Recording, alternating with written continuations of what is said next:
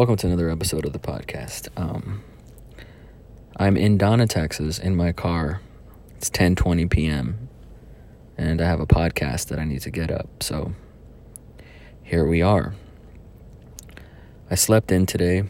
Woke up around 8:30. Claire let me sleep in.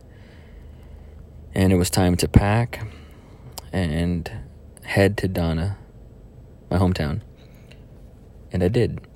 And Claire's not gonna like this, but let's be real, she doesn't listen to these.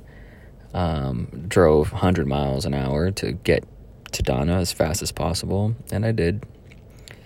And my niece, Jeremy's daughter, was born today, and I got to hold her, and she was a gorgeous little thing, and I did not want to put her down. It was hard to put her down. I just wanted to take her with me, but it was so good to see her, and she was healthy and beautiful. It was good to see her and be there when Jeremy changed her diaper for the first time, and truly a miracle and truly a blessing, and was grateful to be there. And Alyssa did a good job, and I'm proud of her.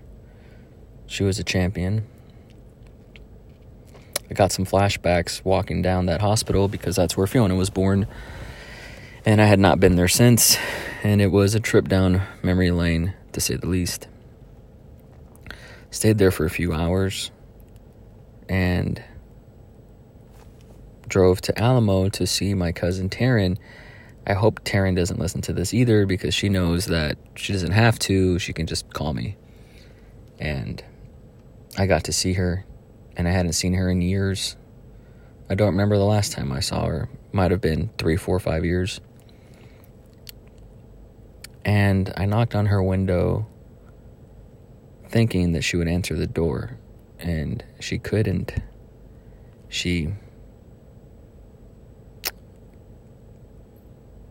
was accompanied by her parents, and they pushed her in a wheelchair towards the living room and we chatted for a few hours, and it was lovely. And she's one of the most inspiring people that I know. And I can't wait to go to Vancouver with her, hopefully soon. And seeing her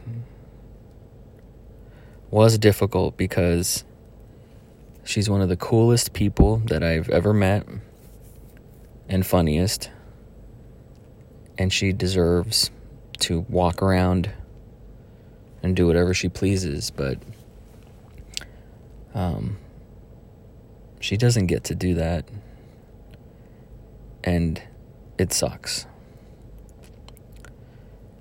But she feeds her mind, and she's so smart and so bright and smarter than me and wiser than me, and it did my heart a whole lot of good and I was grateful for that time. And um, it was like a one-two punch. Seeing my niece born and carrying her, and then seeing Taryn. And then shortly after, I made my way to Donna and saw my best friend Dave at his old house. And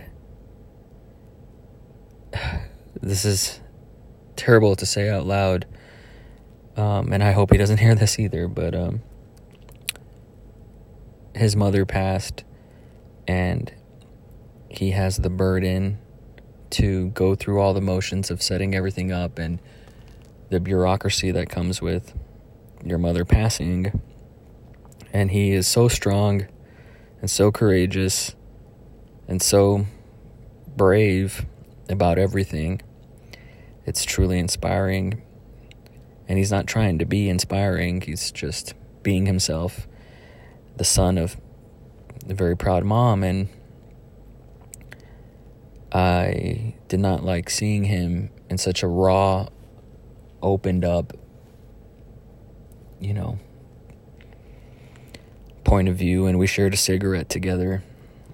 And uh, I haven't smoked in a long time. And so it was a relief, if I'm being honest. I love Dave so much, and I wish he didn't have to feel this pain, but we're all going to feel that one day. And that's that. And I love him, and I'll miss his mom, and I'll miss her laugh too. Um, but he will carry her with him wherever he goes forever. And I wish my family could have accompanied, me on this trip, but they're better together and they're in Austin and I miss them. Seeing Taryn, seeing my niece, and seeing Dave coming back to the valley feels like some heavy shit. And as heavy as it feels, I think it's powerful to share that I'm the lucky man in this situation. I'm the lucky man. I got air in my lungs and I live to see another day and I can I can walk on my two feet and I can go hug my mom and hold my niece and call my wife and FaceTime my kids. Like I'm the lucky guy. And I'm grateful and blessed, and I count all my miracles and blessings, and it's more than I deserve. And I'm happy Dave's my friend, and I'm happy I'm Taryn's cousin, and I'm happy I'm the uncle of a brand new baby.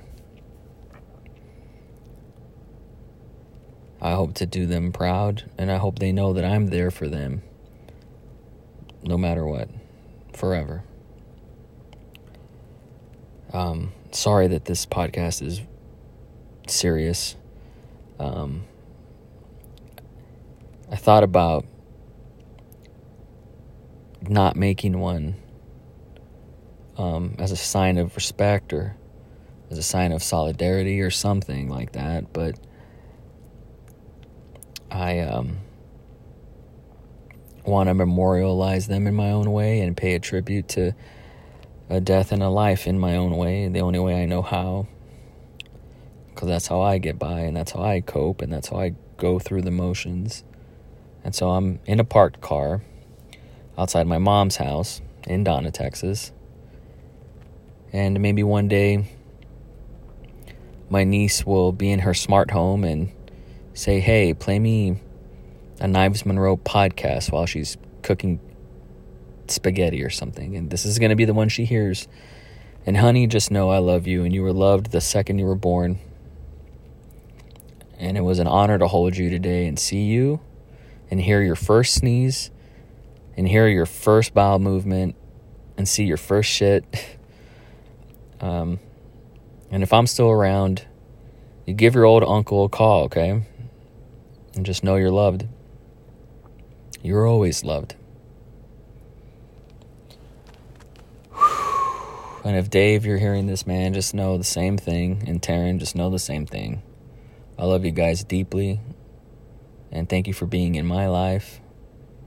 And you guys inspire me. You guys are wiser than me. And just thank you. And I think about you guys all the time. And I'm lucky. Today I'm the lucky guy. And I am lucky and I know it. And uh, I'm going to count all my lucky stars and hope they never go out. But as they do for everybody, they'll go out. And just know that I loved you guys with everything. And I know I could be stubborn and bipolar and tough to talk to when I'm in my modes. But I, I always made time. And I always loved you guys real hard.